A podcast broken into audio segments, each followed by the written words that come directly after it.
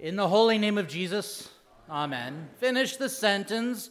The Lord works in mysterious ways. Right. Sometimes I also like to say opposites, but I wanted you to say mysterious ways today. The Lord works in mysterious ways. What does that mean? It means you don't know what's going on, you don't know what He is going to do. And yet, how many of us would love to know what in the world God has in mind for you? For this world, for everything that's going on around us. I mean, after all, hasn't the last two years made us take a step back and think a little bit about things? Think about life in general? Think about is this some sort of weird, bad dream I cannot wake up from? Oh, yes, but the Lord works in mysterious ways Surely He has a plan. He has a plan that's going to bless you and be faithful to you and everything else. Luther talks about the fact that when you enter into becoming a Christian and when you focus upon the Word of God, there are three things that happen when you enter into studying the Word of God. He says you orate or you pray the word of God, which is what we've been doing here today. We speak back to God what he said in his word. You pray to God. And then he says you meditate on the word of God. You think about what's happening, what God is saying here. And then the third thing that Luther says is, is that God will put you to the test. Ugh. I don't like that. I never liked it when my teacher would walk in into class and say, Hey, good morning, we've got a pop quiz. Because I knew all of a sudden now this was not coming as expected. This was something that I knew I should have studied that portion of this class, but I didn't. And the teacher was trying to see exactly where you were at. That's how God works, by the way, in his mysterious ways. It's not that God lays out before you the yellow brick road and that we follow it wherever we go and everything's perfectly laid out and perfectly fine. Did you notice here today in a couple of our different readings? The Israelites had been freed from slavery in Egypt. There was God sending the ten plagues. There was God parting the Red Sea, and they walked on dry ground. There was God in the pillar of fire and the pillar of cloud. God, God, God, everywhere God was revealing himself to them, and now they are in the wilderness, and you've brought us out here to die. We would have been better to die in slavery in Egypt, where at least we had steak and bread to eat, Moses. Where in the world's God in all of this? And did you notice in our reading today how many times God says through Moses and Aaron, I've heard your grumbling, I've heard your complaining, I've heard your whining, and I'll take care of it. I'll be there for you. But it's going to be in mysterious ways. See, we would like to look at this as the complaint department with God. We go in and we register our complaint, and bump, bump, bump, God takes care of it. Everything's resolved. There's a refund, whatever it is has been exchanged, and it's all good. God says, No, that's not the way it's going to be. Your thoughts are not my thoughts, your ways are not my ways. My thoughts are deeper, broader, and wider than the way that you think.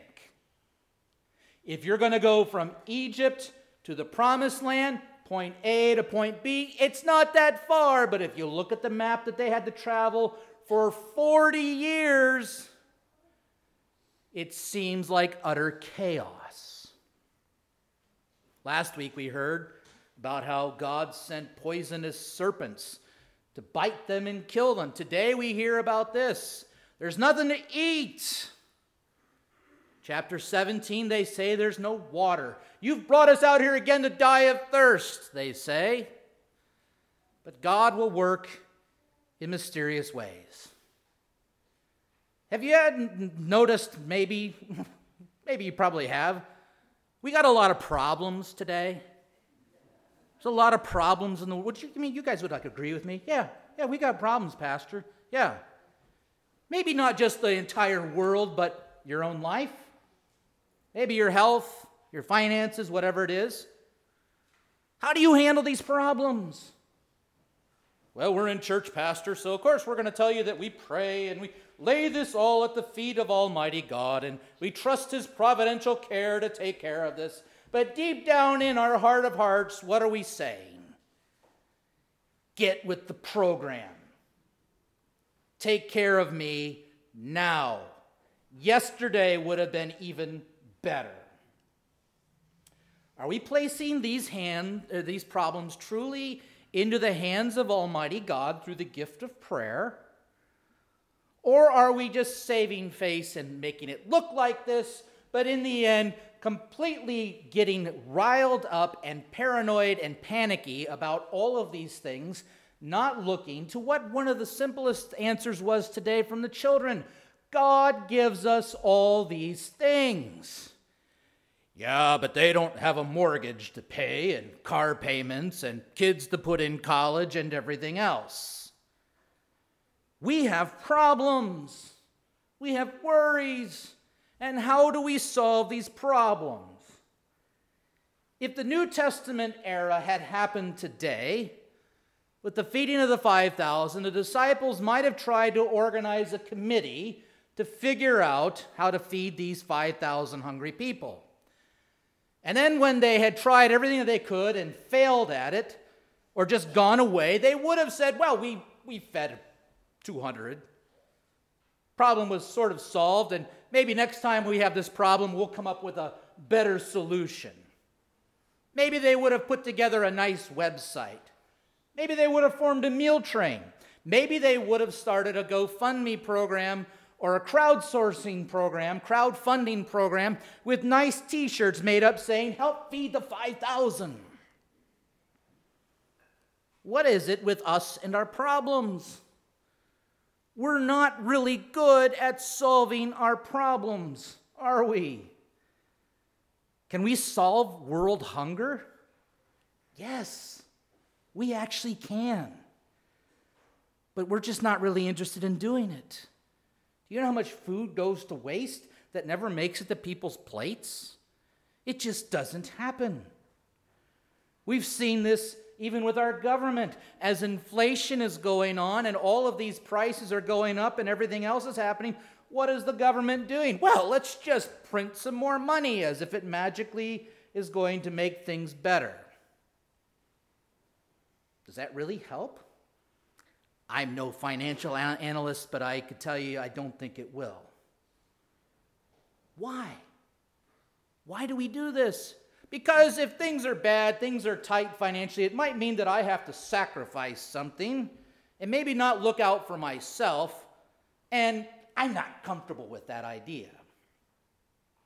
If it's all up to you and to me to figure out and solve our problems, we are toast, and the world is headed toward destruction.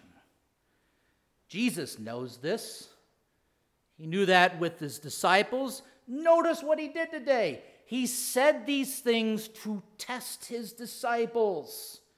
Where are we going to find enough food to feed all these people? He's not surprised. He's not surprised at all when he answers the, or asks these questions and gets these lame brain answers. Did you notice what happened right before this all took place? He had healed the lame and the blind and the sick. He had done all of these marvelous things of body and soul. It wasn't going to see a specialist or an oncologist or a cardiologist or taking certain pills or whatever else it is. He speaks and these things happen. Miraculous healings take place. And now with 5,000 men, not including the women and children, there's no food. I don't know, what are we going to do? But before you start to dogpile on the disciples or the Israelites, we are no better. You have heaven coming down to you through the Word of God week in and week out here at this place. Wherever two or three are gathered in my name, says Jesus, there I am. But what are we going to do? How are we going to solve the problem? Now, there's this idea floating around about this text today that really says it's not really about the miracle of what Jesus does, but it's really about sharing, that the people just kind of had enough. It just needs to be kind of an example. It's kind of compelling, but not really a good point. Some people would even like to say that the Bible is just one big human book about beings being together, stuck in messy situations, and that we're incapable of freeing ourselves, and so God somehow, some way has to help us, but we have to follow his example. The story of humanity, the story of you and me and everybody that's come before us and after us, is all about the rise and fall, the success and failure, the life and death of us as human beings. Go back 100 years. Anybody know how the 1920s started off? With a huge bang. There's a roaring 20s. There's dancing in the streets, financial, fiscal strength. There's everything going so well with a bang and the success of the early 1920s.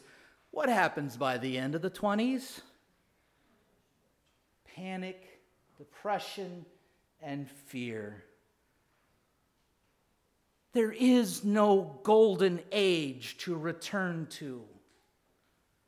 And as sad as it is for me to say this today, there is no time that we can go back to the way things used to be in our world, in our community, and yes, even here in the church. We have faced some insurmountable problems at times, and in many ways, in many situations, we have not known what to do. But through all of this, through all of the problems, God is continuing to call his people back to repentance, to bring them back to life. Just think of the people who had been following Jesus in our reading today. They probably thought this was the best time of their life. We're following this guy who's doing all of this stuff. But then they said later on in the evening, hey, yesterday we weren't hungry, but now we are. They had no idea what was to come. God works in mysterious ways. Philip says, ah, we need 200 days of salary to feed these people, but even then it's probably not enough. Andrew looks at this and says, oh, there's five loaves and two small fish. Eh, that's not even going to feed us as disciples, Jesus. We must admit today that we are helpless and clueless and ambling and stumbling our way through time and even in our lives. Great, what a pick me up, Pastor. Great motivation. But it's true. What has happened? We're not in the roaring 20s, we're in the whimpering 20s. We oftentimes feel like the blind leading the blind, the confused and the clueless, people trying to help others who are confused and clueless as well. Our leaders are humans, and they can only do so much. On our own, we are completely lost and we can only dig ourselves in deeper. Jesus sees that. So, how are you going to feed the people? He asks in order to test his disciples. But it's only because he knew what he was going to do. Did you catch that? It's not just simply a pop quiz. We pray that the Lord would lead us not into temptation, but out of temptation, which is what Jesus does here. He provides the solution and the answer to temptation of despair, anxiety, cluelessness, and trying to figure out what in the world's going on. Matthew's account of this passage here today says that they are in a utter wilderness, a desolate wilderness. It's not like forests with trees and bushes and everything else. This is dry desert. Nothing is growing. You can't even find plants to eat on the ground. And what does Jesus do today with this problem? he tells them to recline. Literally, lay down. You notice what John says there today? This is no small addition. Matthew says it's a wilderness. John says as they sit down, there was much grass there. The Lord is my shepherd, I shall not want. He maketh me lie down in green pastures. Jesus even makes it nice for them to lay down and relax. Notice what else Jesus does. He doesn't say, hey, now, okay, watch this. He gives thanks. He gives thanks for the minuscule five loaves and two small fish. He gives thanks that there's not enough money to buy enough food for all of these people. He gives thanks to Almighty God, as the children said, that He is the one who provides all things. The eyes of all look to you, O Lord, and you give them their food at the proper time. You open up your hand and satisfy the desire of every living creature, says the psalmist. Bless us, O Lord, and these thy gifts which we receive from thy bountiful goodness. And then he distributes the fish and the bread. He doesn't explain how it happens, he just does it. The people thought that yesterday was the best day, that they had something to eat, but today was even a greater day. And so, in the midst of all of our chaos, all of our problems, all of our questions, all of our uncertainty about what's going on in the world, simply listen to Jesus today. Sit down. Yes, I know we stand and sit, stand and sit. But you are sitting down today. You're reclining. That's all he wants you to do. That's not going to solve the problem. Yes, it will, because I'm going to work not just in mysterious ways. The Latin term for that word mystery is sacrament. I will work for you in sacramental ways. It sounds like madness. There can't be anything helping us with here today. Wherever two or three are gathered in my name, says Jesus, there I am. He simply tells you today to come in, take a load off, calm down. You're going to be okay because whether you want it or not, He is in charge of all things. That is the greatest news that we could ever hear. The world has never been saved through panic or worry. You're not going to save yourself through panic or worry either. Fear not, your God will come with vengeance because he fights for you, because he has called you by name. This is your Lord who drowns the enemy, the Egyptians, the slave masters, and frees the people of Israel, even in the wilderness, even when they grumbled at him. They complained at him. He hears them. Think about that. Think about that in your life of prayer. It's not, oh God, you are so great, you're so awesome, this is magical, my life is perfect, I just give you thanks and praise. But in your head, you're thinking, why is everything falling apart? God would rather have you say, What's going on? Teach us your ways, O Lord, that we may receive the truth.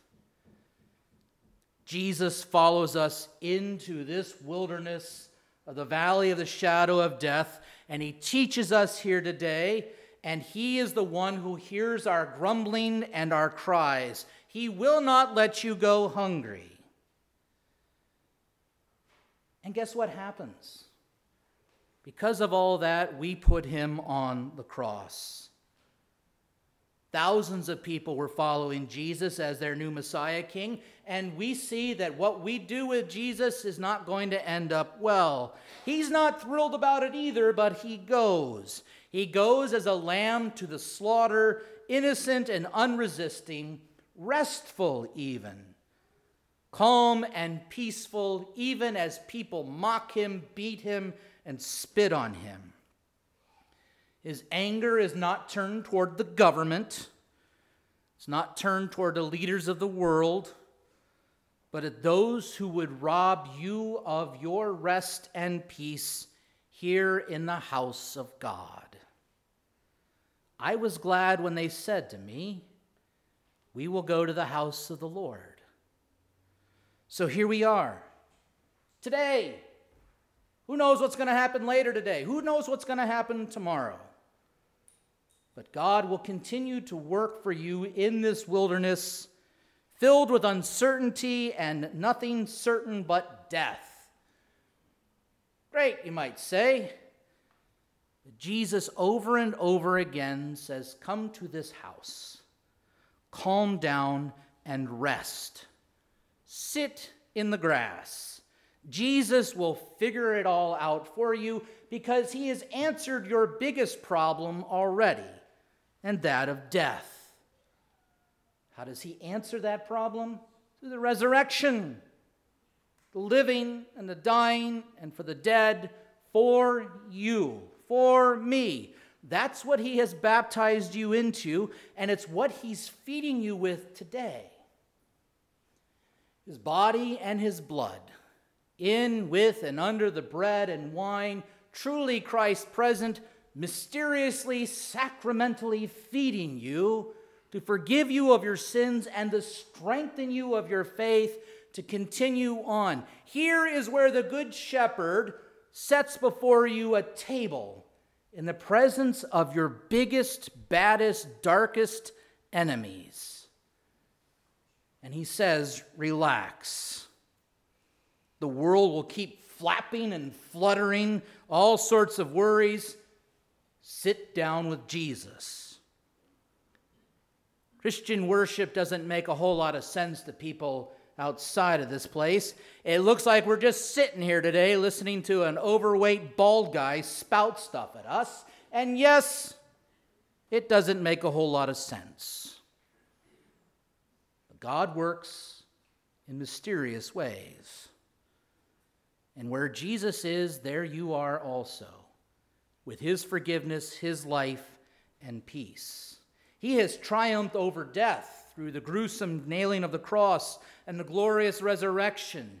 He has called you by name, even through the light and the dark and the problems and the joy, all of the big mess, promising you that He is your good shepherd to lead you along the paths of still waters and to lead you in the paths for His righteous sake. Where else would we rather be? To Christ alone be the glory forever and ever. Amen.